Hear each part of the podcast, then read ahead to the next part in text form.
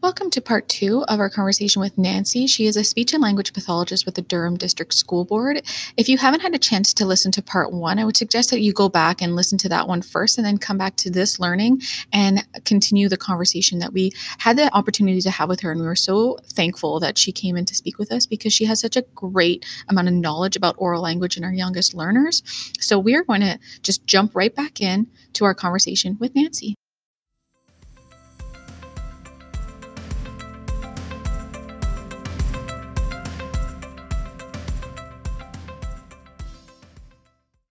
So, um, Amanda and Diane, there's a section, uh, ta- an actual chapter in Oral Language at Your Fingertips. It's chapter six called Text Structure. And I love text structure because it's connected to storytelling and narratives. Mm-hmm. And we know that in in um, education, we, especially early on, we're having um, children exposed to narratives, descriptive structures, and sequential, sequential structures.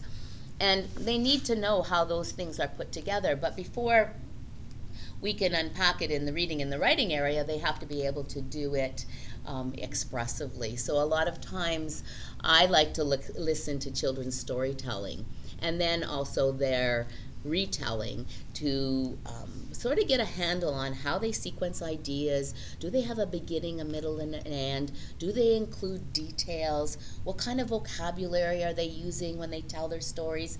And for me, one of the key pieces is how do they connect their ideas?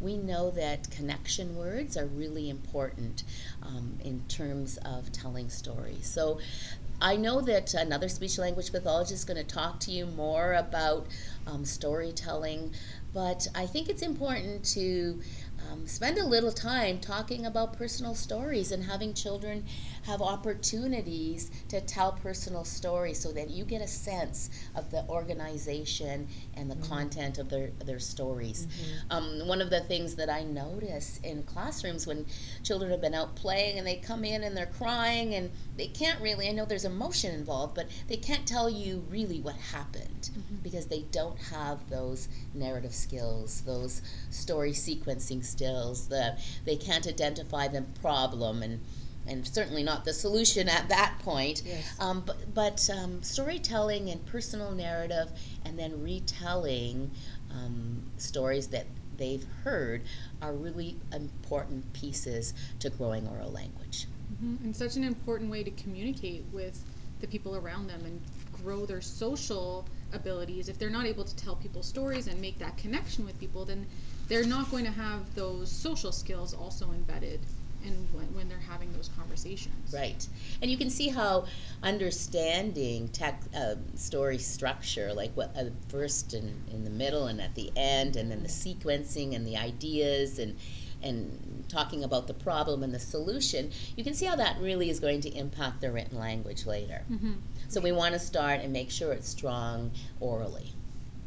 So we want to talk about things like what happened at the beginning of the book and what happened in the middle of the book and what happened at the end of the book. You could even uh, take that into your day. So when we arrived this morning, that was the beginning of our day. The middle of our day is lunchtime, the end of our day at school. And sometimes children home. need to see pictures yes. to help them organize mm-hmm. that. So this happened at the beginning, mm-hmm. but using those words. And when you think about mm-hmm. those words, they are math words, aren't they? Mathematical Absolutely. words.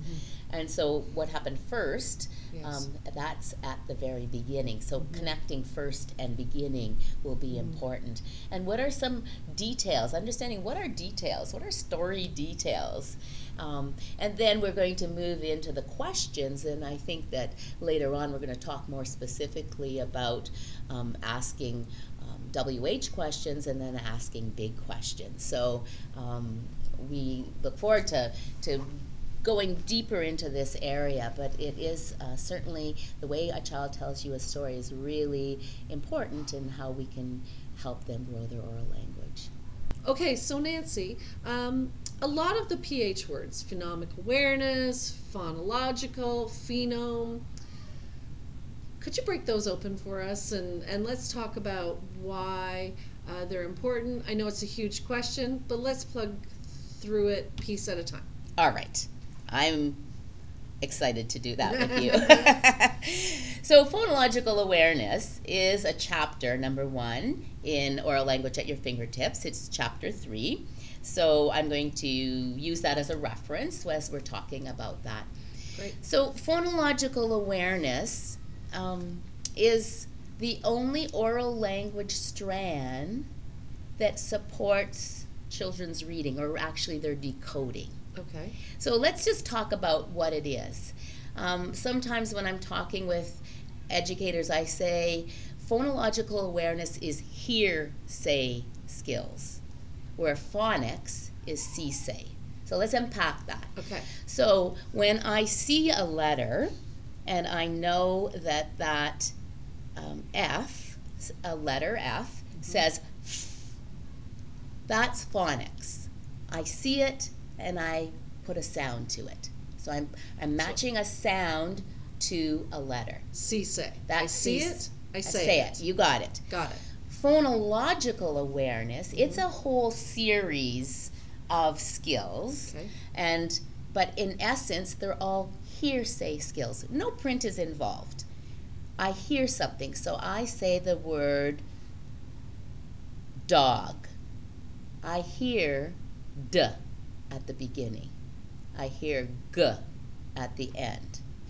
So this is a phonological awareness skill. I hear it. So I'm starting to talk about phonological awareness as hearsays. We all we are all in our speech and language department talking about phonological awareness as hearsay skills and phonics as see-say. Now they need to get partnered up in order for a child to be a really effective decoder. Mm-hmm. But often children come in without a lot of hearsay skills. And this goes back to everything else we were talking about previously. Right on, right on. There's some children who don't have any difficulties in this area, but there are a group of children. And you know, one of the things we talked about, all of the children that uh, really need intentional focus on or oral language, sometimes in some schools that makes up one third to one half of the children in your classroom. So that needs some extra and explicit direction in this area. So it's we- well worth our time to investigate this. So let's go to the hearsay skills, the phonological awareness. Mm-hmm. We have really shallow skills that deal at the syllable level. So those are breaking syllables, um, breaking words up into syllables and putting syllables together to make a word. And then we have deep skills at the sound level. Okay. So it's really phoneme, which is the same as the word sound. A phoneme is a sound. So it's phoneme awareness that's the predictor of academic success. So a child in kindergarten that has phoneme awareness, awareness that words are made up of sounds, that's a predictor of academic success. But we have a wide range of skills under phonological awareness, with phoneme awareness being the um, most sophisticated skill. So if we go back to the word dog, does that then mean the child can say d a g? At the at phoneme awareness, Yes. at the skill that we're really aiming for, Mm-hmm. Then they are hearing all of the sounds in that word. We call that phoneme awareness. And Okay. they're being able to hear all those sounds. So the beginning, the middle, and the ending sound. Right. So, what we know from research um, is that blending and segmenting are the two types of activities that um, are best used to help children with this skill of phoneme awareness. Okay. So when we talk about that big umbrella of phonological awareness, we have all kinds of activities in there. We have children understanding that um, a sentence is made up of words. We have um, children understanding um, that uh, are hearing rhyme and um, being able to identify rhyme. But what we want to pull out from all those phonological awareness activities, we want to pull out the segmenting and the blending. Um, and that's important because when we blend, it really relates to reading. And when we segment, it relates to our writing. Super. So can you give us examples of those? I can. So if I gave you a word, Diane, and I said to you, um, read this word, Mm-hmm. You would start to approach the word by looking at it because mm-hmm. at this stage you are now blending your see say with your Mhm. hearsay Okay. but you're going to start looking at that wo- mm-hmm. that word and you're going to start saying what sound is that? What's the mm. next sound? What's the next sound? And then you're going to put it all together that's your blending in order to actually read that word. When I say to you, Diane, could you write um, a word, and I give you a word to write. Let's Yes. say you didn't know the word under, and I ask you to write under. You're going to start, uh, uh, uh. You're starting to segment, it Segment it. in order to put it on paper. Now, that segmenting then has to partner with what you know of phonics and how do you represent that Yes. uh. But the part that I wanted to um, emphasize is that when we blend sounds together or syllables together, we're supporting our reading. When we segment it, um, sounds and syllables, we're supporting our writing. So let's put a pin in that and go back to the beginning and look at what does this look like developmentally for a child. love that. Phonological awareness skills progress over time. And we're very, very fortunate in Durham District School Board to have a hierarchy of phonological awareness skills included in our Faces on the Data um, for kindergarten students. Yes. So you'll see at the top of this hierarchy that sentence segmentation happens first. Um, sentence segmentation is challenging for some students because they're having to understand in a spoken sentence how many words. So if I said to you, I like pizza, Yes. there are three words in that sentence, and children have to be able to identify that they heard three words in that sentence to really understand sentence segmentation. So it's a skill that we need to continue to work on um, over time, especially with our early learners, because it's important for writing, as you can see, and for reading. Um, but I like to move on to the next skill and look at syllable segmentation.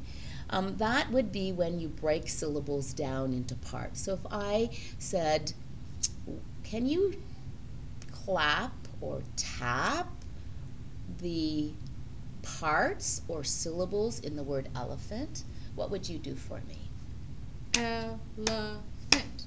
Right on. So you broke that down. You segmented all the syllables. So when we ask children, we sometimes start with their name. Can they? Mm-hmm. And I, I like to um, use the word parts and then equate parts to syllables so that they can start hearing that word. And I think it's easy when we ask children to clap the syllables in their name. And that's a skill that we would expect first year kindergarten students to be able to do. Um, so segment syllables. As words get longer, they're more challenging. So the two syllable words like pillow and teacher um, are easier for students. And sometimes when we have banana and elephant, we'll hear things like banana and just clapping. So it's that idea of helping children understand without seeing the print that words are made up of parts. Can I ask you a question right there, though, Nancy? So, do I want to correct a child if a child says elephant? Do I want to then say elephant? I always think that I want to say, let's do that together. And whether we do hand over hand or we slow the word down, fent, or I do it with them. And I like to get them to practice that um, so that they can hear it correctly because I don't want to give them uh, feedback that they're correct when they just keep clapping without matching the syllable because that gives me information that they don't really understand that skill. Awesome. Amazing. Yeah. And I think that's something that can be easily embedded throughout the day too. So you can be clapping out syllables whenever you're doing any kind of activity or reading any book. I think that absolutely selecting a word, um, you can do it while you're giving directions to line up. You can um, do it in all kinds of different contexts. So, and that's another thing the speech language pathologist can help you with um, if you're running into some problems thinking about how do I, how do I do this with um, students in my classroom. Um, right following that are syllable blending. So I think this is the, the step that sometimes gets missed. Um, this is when we say, we're going to read a story about uh, elephant. What do you think our story is going to be about? So we're asking children to hold those parts in their short-term memory and then put it together. So that's the next part. So they can break it apart, but now can they put that syllable together? So that's an important piece. Um, I've seen educators do that with a grab bag, where they put materials in a grab bag and children reach uh, or you know, the educator reach in and says, "I found a," um, and then they sound out or they they um, Segment. segment the syllables. Thank you um, of that word, so that then the children can put it together. I even think about when we're headed upstairs and I go, we are going to the library. Where are we going? And so you can, again, easily embed that throughout the routines of your day also. Right on, right on. Um, the next skill that children acquire developmentally um, is now a blending skill. So uh, we talked about the two different skills, segmenting and blending, but now we're going back to blending, and it's called onset and rime. And sometimes that's very confusing. Really, what that means is the first part of the word and then the rest of the word. So if I said to you the word cat, if I said cat, the first part of the word is k and the rest of the word is at. At. And so we want to move from blending syllables to blending onset and rime because we're getting a little more discreet now, aren't we? We've we've moved one area of that word to the sound level. So um, it goes to the individual sound level. So it's a little more challenging from ch- for children. So sometimes we can see children who can blend syllables, but they can't blend first sound and the rest of the word. So that's the next um, skill that we want to address um, with children. And again, the, these strategies, if you're unsure how to do them, you can get support um, for these strategies um, from your speech language pathologist. Um, and then as you move on, it, it's segmenting onset and rime. So you're asking the child, can you tell me the first sound you hear in the word cat and the rest of the word? So sometimes, because of the way we um, teach in classrooms, children can identify initial sounds, but then they can't break that other part off. They can't break the rest of the word off. So there's a really nice hierarchy, um, all the way down to sound segmenting and then sound blending. So always remembering that we go from one to the other. So if a child can um, tell you that dog is d uh, g, can they also hear when you're saying what is this word Mm. d uh, g? Can they put it together? Yes. It's fascinating. So, our children who are coming to us at four and five years old, they'll have some of these skills perhaps already. At the shallow end. Yes. Um, and sometimes some first year kindergarten students, just because of exposure at home and because it's included in some of the activities mm-hmm. that families do with them, they will have well developed phonological awareness mm-hmm. skills or mm-hmm. hearsay skills. But a lot of children will not. So you always you're in first year kindergarten you're most concerned at the syllable level and then as you're moving into the second year of kindergarten you want to be able to um, have that onset and rime and then moving into the individual sounds. So, Nancy, what happens then if there's gaps in this learning? We just haven't had experiences. Maybe a child was ill, something, something impeded their ability to sort of have rich experiences with this. How would we see impact in higher grades? Well, I think it directly because this hearsay skill has to partner with phonics. Mm. Um, we will really see it in their reading. They will not be able to move forward in their reading. So this is a skill that really supports reading development, at least the decoding part of it, Yes. not so much the comprehension, Mm-hmm. because that's all those that vocabulary and sentence structure and and all of those things we talked about earlier. That impact impacts comprehension, but the decoding for reading and the encoding for writing is what phonological awareness supports. It's very, it's integral, and without it, um, children may focus on learning all the popcorn words in the classroom and they may commit them to memory, but when they are having to write or to read, a word that doesn't fall into that popcorn category, um, they don't have any, those skills. They are not able to do it. So we are seeing that it really makes a difference when children can hear the sounds in words, and when they then have that to partner with a good phonics system